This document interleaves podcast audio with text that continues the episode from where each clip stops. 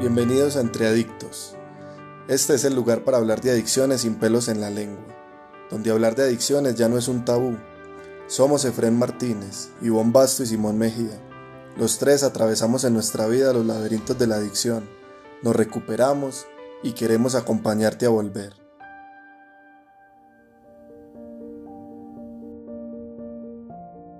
Hola, hola mis amigos de Entre Adictos, qué bueno estar con ustedes el día de hoy, como siempre es un placer estar acá, mi nombre es Simón Mejía, yo soy psicólogo, terapeuta en adicciones y además de eso adicto en recuperación. Me encanta poder compartir con ustedes el día de hoy y me acompaña un amigo muy especial, también colega, terapeuta en adicciones, psicólogo en formación y una persona con experiencia también en consumo de sustancias y en recuperación que nos va a compartir un poquito de su experiencia. Su nombre es Holman Ramos y se los quiero presentar. ¿Cómo estás, Holman? Hola, Simón, ¿cómo estás? Muy bien. Qué bueno, qué bueno. Entonces, viejo Holman, te cuento. Eh, Entre Adictos es un espacio donde compartimos nuestra experiencia personal y profesional para que personas que tienen problemas con las drogas, familiares, amigos o conocidos, puedan encontrar herramientas, con el propósito de que algunos de ellos puedan buscar recuperación y puedan llegar, eh, digamos, a un tratamiento o a buscar la ayuda, sea la que sea, eh, para poder recuperarse. Y pensando en eso, entonces yo estaba pensando qué tema, qué tema podría ser de utilidad para compartir con ustedes y, y se me llegó a la mente qué tiene que escuchar uno para poder buscar ayuda o para poderse recuperar. Es decir, yo recuerdo que cuando yo consumía, muchas de las cosas que me decían no me servían para cambiar. Ejemplo, a mí mis papás siempre me decían que no me juntara con, con los amigos que me estaba juntando, me decían que no me hiciera allá en la esquina donde yo me hacía, me decían que los que fumaban marihuana eh, eran unos viciosos, vagabundos, drogadictos, eh, me decían que eso se veía muy feo, que eso olía muy feo, pero la verdad es que nada de eso me hacía cambiar. Yo realmente no, no, nunca cambié porque me dijeran eso. Nunca cambié porque me dijeran que me veía muy mal o que me veía muy feo o que no me juntara con ciertas personas. Eso a mí no me sirvió para nada para, para cambiar. Digamos que yo, por el contrario, antes eso me daba rabia, yo chocaba con eso, me daba rebeldía porque yo no me identificaba con eso. Es decir, yo consumía drogas, pero yo no me sentía un gamín, ni me sentía que estaba mal, ni sentía que iba a ser un vicioso, nada de eso. Entonces yo chocaba mucho con eso, porque es lo que generalmente le dice a uno la familia como para que uno cambie. ¿Qué te decían a vos, Holman? ¿A vos qué te decían tus padres, tus amigos, tus, no sé, las personas cercanas, como, qué te decían para que intentaras cambiar? y si eso te funcionaba o no. Bueno, pues digamos que en la experiencia que tuve yo en recuperación antes de entrar al proceso, digamos que había muchos cuestionamientos por parte de familia, amigos, y era como el tabú de la sociedad de cómo va a terminar un adicto en consumo. Entonces me hacían caer en cuenta de que pues antes de que nada iba a perder, digamos, todo mi núcleo familiar, que me iba a quedar sin familia, eh, me iba a quedar sin amigos, eh, digamos que iba a perder todas las oportunidades que hasta el momento había construido como en el campo laboral, en el campo académico, eh, en el campo personal, la manera de relacionarme con mis amigos, entre comillas, sanos. Digamos que fue un, fue como un ejemplo que me enseñaron o, me hicieron ver desde la parte externa del proceso y es eh, cómo uno puede realmente acabar con absolutamente todo eh, simplemente por no seguir las, las sugerencias o las, los consejos de las personas que lo, que lo valoraban o lo valoran a uno. Entonces, digamos que ya llega un punto en que el consumo, el mismo consumo no lo deja ver a uno todas las pérdidas. Eh, entre eso es pérdidas familiares, eh, destrucción familiar, pérdida de trabajos, pérdida de relaciones afectivas, eh, pérdida de amistades valiosas que en un momento estaban con uno ya cuando lo vieron a uno mal pues se separaron. Y eso, y eso te, te hacía cambiar, es decir, cuando, cuando te decían va a perder esto, va a perder lo otro, si usted sigue consumiendo, ¿tú creías en eso? Es decir, ¿a ti te daba miedo perder esas cosas o eso no te afectaba para nada en el consumo? O sea, ¿qué pasaba contigo cuando tu familia te decía que ibas a perder todas esas, esas cosas? Pues digamos que hay dos factores que, que para mi experiencia pues se motivaron mucho y fue la parte interna y la parte externa. Estamos hablando de la parte externa, que era lo que todos esos me decían, pero digamos que hubo un punto en que yo por el consumo no llegué a creer que todo eso fuera a pasar. Eh, yo seguía consumiendo, no me importaba nada, no me importaba romper relaciones familiares, no me importaba entrar en, en discusiones con mis padres, con mis hermanos, con mi familia. Eh, no me importaba llegar tarde al trabajo, no me importaba que me pusieran un memorando por, algún, por alguna consecuencia que había hecho en el trabajo por el consumo de sustancias.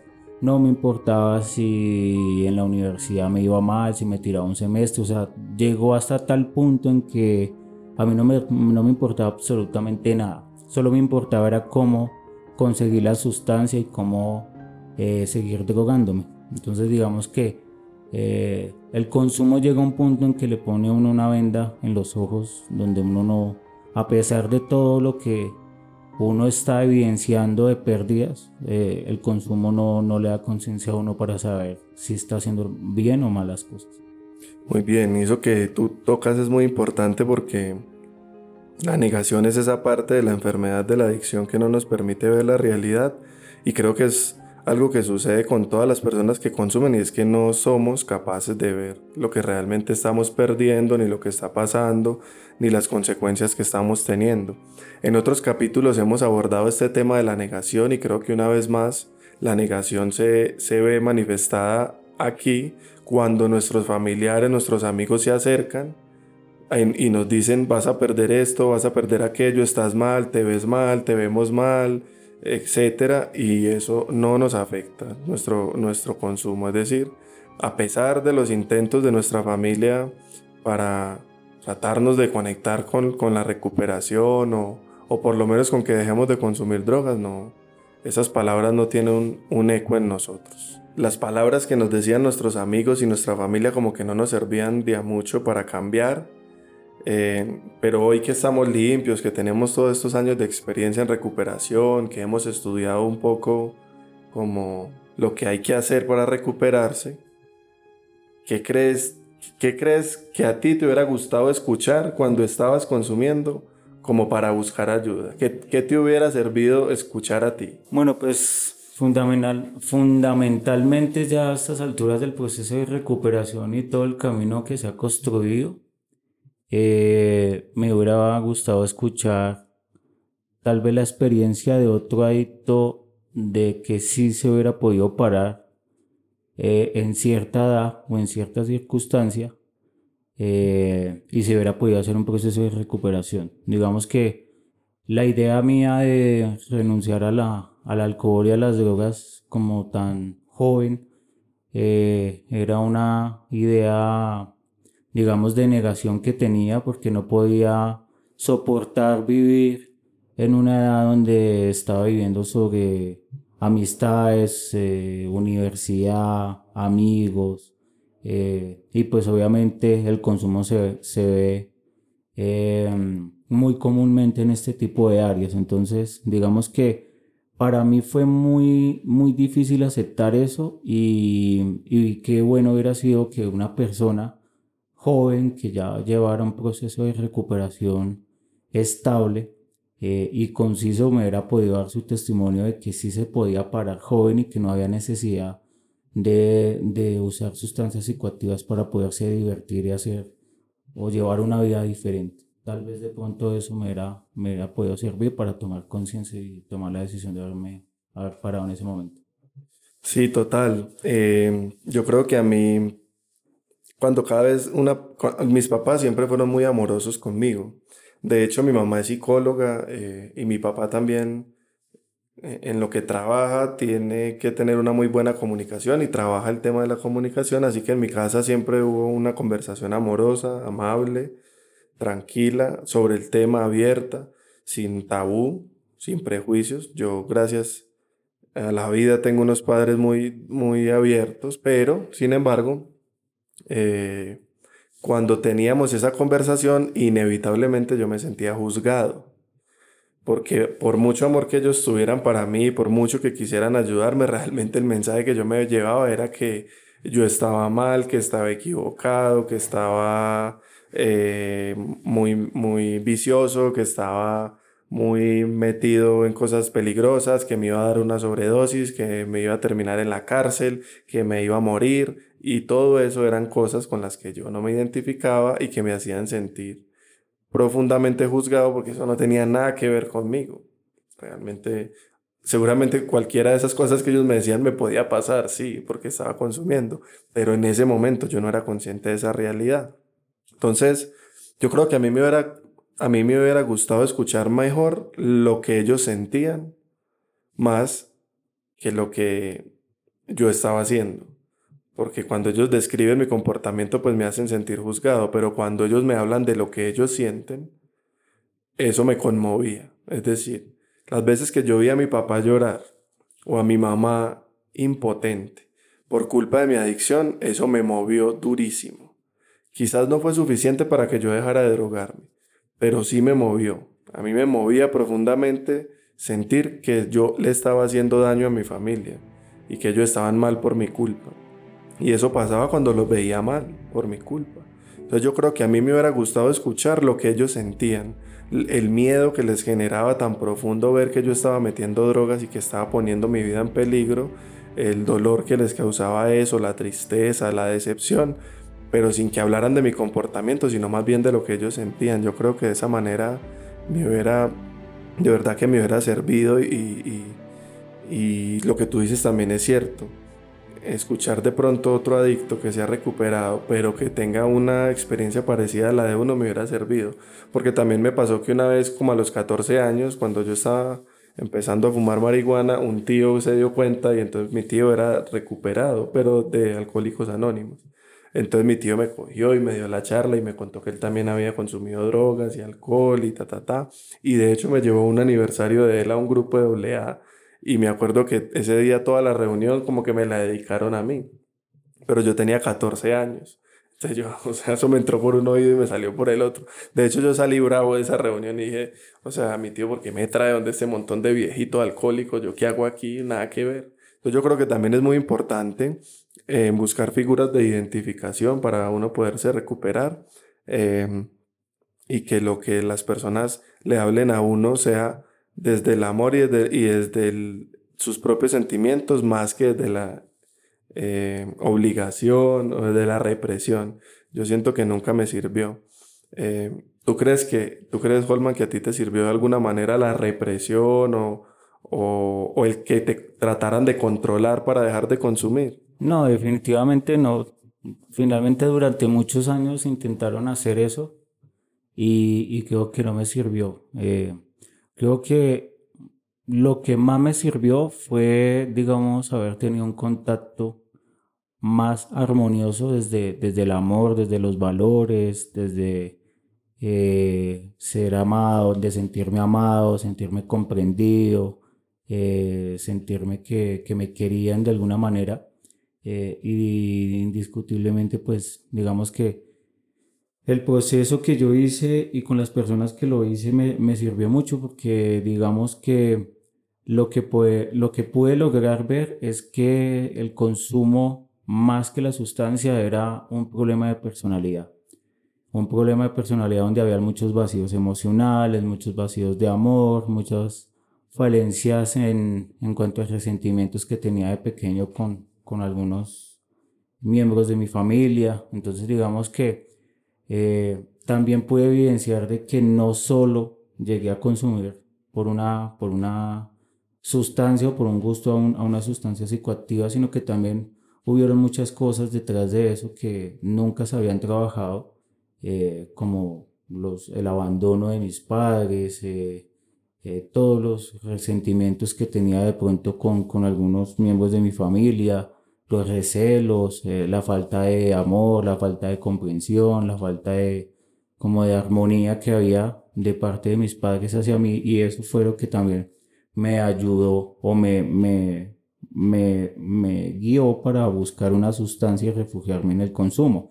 Digamos que ya hoy en día puedo comprender por qué llegué a ese, a ese estado de consumo, aprendí a conocerme a, mí mismo, aprendí a, a conocer mis, mis, mis, debilidades, mis fortalezas, eh, aprendí a quererme a mí mismo, a tener amor por mí, por mí mismo, eh, a, digamos, a rescatar esa autoestima que, que la adicción me quitó. Y veo que también al trabajar en mí, estoy trabajando también alrededor de muchas personas y estoy ayudándolas también. Entonces, ¿qué necesitará escuchar un adicto que está consumiendo para buscar ayuda? Normalmente cuando a mí me llegan padres angustiados a terapia buscando ayuda para un hijo adicto, lo primero que yo hago es trabajar con ellos la negación, primero que ellos mismos acepten que su hijo tiene un problema de drogas, que es una de las cosas más difíciles eh, de aceptar para una familia, y necesitamos ver la adicción tal y como es para poder buscar ayuda. Porque si yo creo que lo que está pasando mi hijo es un vicio, si lo que yo creo es que es un defecto moral, si lo que yo creo es que está rebelde o que no eh, está sabiendo vivir, no voy a poder solucionar ese problema y lo va a tener por muchos años. Entonces yo creo que lo primero que tiene que hacer la familia es romper la negación. ¿sí? Segundo, hay que tocar el tema de frente. Otro de los pecados de las familias, y, que creo que a mí me pasó, es que no tocan el tema de frente. No hablan de qué, es una adicción, cuál es el problema de eso, qué sienten al respecto de eso, eh, sino que es como por los laditos tratando de, de mandar mensajes o juzgando directamente, pero no hablando de frente sobre el tema. Entonces yo creo que una de las cosas que tiene que escuchar un adicto para buscar ayuda, lo primero es que la familia ya está enterada. Es que la familia ya está enterada y que la familia quiere buscar ayuda. Segundo, para mí es supremamente importante que la familia ponga una postura completamente clara frente al consumo, es decir, en esta casa no se aceptan las drogas. Porque si no, la persona obviamente va a sentir que hay un permiso de parte de la familia y va a seguir consumiendo. Tercero, es hablar de las emociones o sentimientos que esto me genera. Lo que necesita escuchar un adicto es las emociones del otro, lo que lo conecta. Uno tiene que coger el vínculo, eh, el amor, porque el hecho de que consuma droga no quiere decir que no ame. uno tiene que coger el amor y tiene que usarlo a favor del vínculo, hablando con la persona desde el amor y expresándole todo, todas esas preocupaciones, miedos, dolores que sentimos que hacen que el otro no pueda cambiar. Eh, también yo creo que hay que mostrarle a la persona con ejemplos muy claros sin juzgar, pues como el deterioro que ha tenido, pero no diciéndole como vea cómo está de flaco, de feo, o perdió la universidad, o no es de, no es de la rabia ni es del rencor, sino es del amor, mostrarle mira cómo te has deteriorado, mira que ya perdiste esto, que ya perdiste aquello, que hemos visto que o hemos sentido que cambia tu comportamiento de tal manera, mostrarle un poquito los fondos o, las cagadas que la persona ha hecho también, también confronta. Pero yo creo que lo, lo más importante es que la persona debe escuchar que hay una solución, que existe una ayuda. Entonces nosotros no podemos ir a hablar de este tema o no podemos ir a expresarle nada a una persona que está consumiendo si no le tenemos una solución a la mano. Y como ustedes saben, pues soluciones hay muchas, pero la mejor, o digamos la, más recomendable es ir donde un profesional, es donde un psicólogo, una persona experta en adicciones, que no solo sea psicólogo, sino experto en adicciones, porque la mayoría de los psicólogos no saben de este tema. Tiene que ser una persona terapeuta en adicciones o especialista en adicciones o que traten directamente esto, porque si no, también se puede perder mucho el impulso o grupos de apoyo o todo eso que hemos hablado. En Volver tenemos todo tipo de tratamientos para personas con problemas de adicción, desde la asesoría a la familia hasta el tratamiento internado para los que están muy mal o de ambulatorio para los que no están tan mal pero quieren cambiar. Entonces, lo más importante también es mostrar que hay una solución y no solo mostrarla porque el adicto a veces no va a tener voluntad, sino también presionar un poco al adicto para que tome esto, esta solución, esta alternativa, eh, y no esperar a que esté mal, a que toque fondo, a que termine en un hospital, en una cárcel o lo que sea. Entonces, para resumir, amor, claridad, límite y ayuda profesional. ¿Qué opinas tú, Holman? ¿Qué crees, ¿Qué crees que hay que hacer para que el adicto que está en consumo escuche algo que le ayude a cambiar? Bueno, digamos que el adicto en consumo desconoce la problemática en la que está metido y es que, eh, digamos que hoy como lo conocemos mundialmente, la adicción se puede catalogar como una enfermedad donde afecta la parte cognitiva, la parte emocional, la parte espiritual. Eh, y digamos que una persona que está en consumo no puede evidenciar estos daños.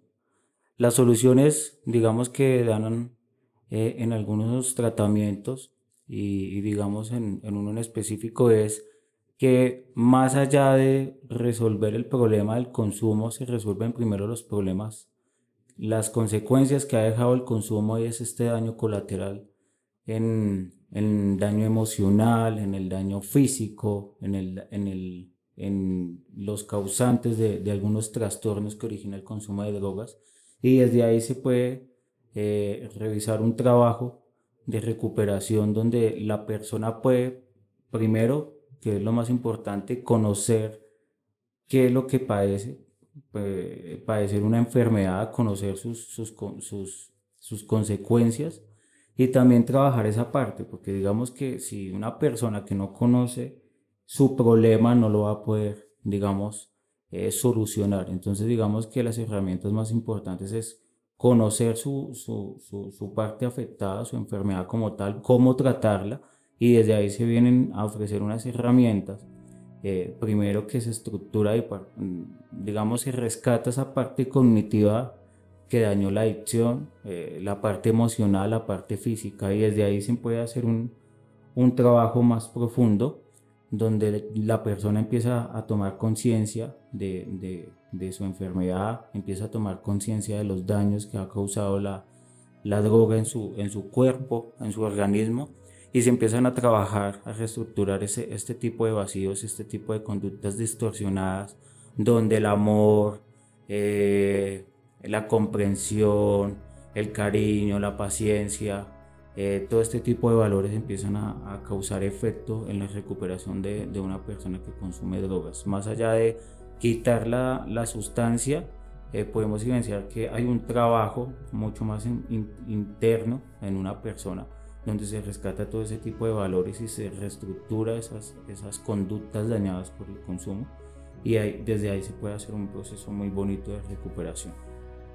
Muy bien amigos, entonces como siempre la invitación es a que podamos compartir este podcast con aquellas personas que lo necesitan, eh, que puedan encontrar herramientas y que se puedan identificar y saber qué hacer en este caso que es algo de lo que nos cuesta.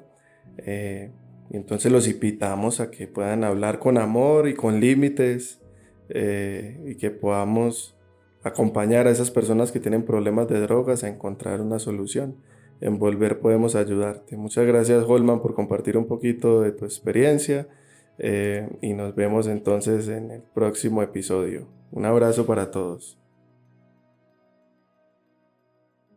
Entre Adictos, nuestro podcast de adicciones. Desde la marca Volver y los programas del colectivo Aquí Ahora, estaremos con ustedes todos los domingos. Así que si te identificaste y te gustó el episodio de hoy, y crees que le puede ser útil a alguien, por favor compártelo. No olvides seguirnos en nuestras redes sociales, arroba volver, guion al piso, adicciones, y conoce nuestra página web, adicciones.volver.com. Allí encontrarás artículos, testimonios y temas relacionados con la adicción. Así que nos vemos en un próximo capítulo y recuerda, el poder del cambio está dentro de ti.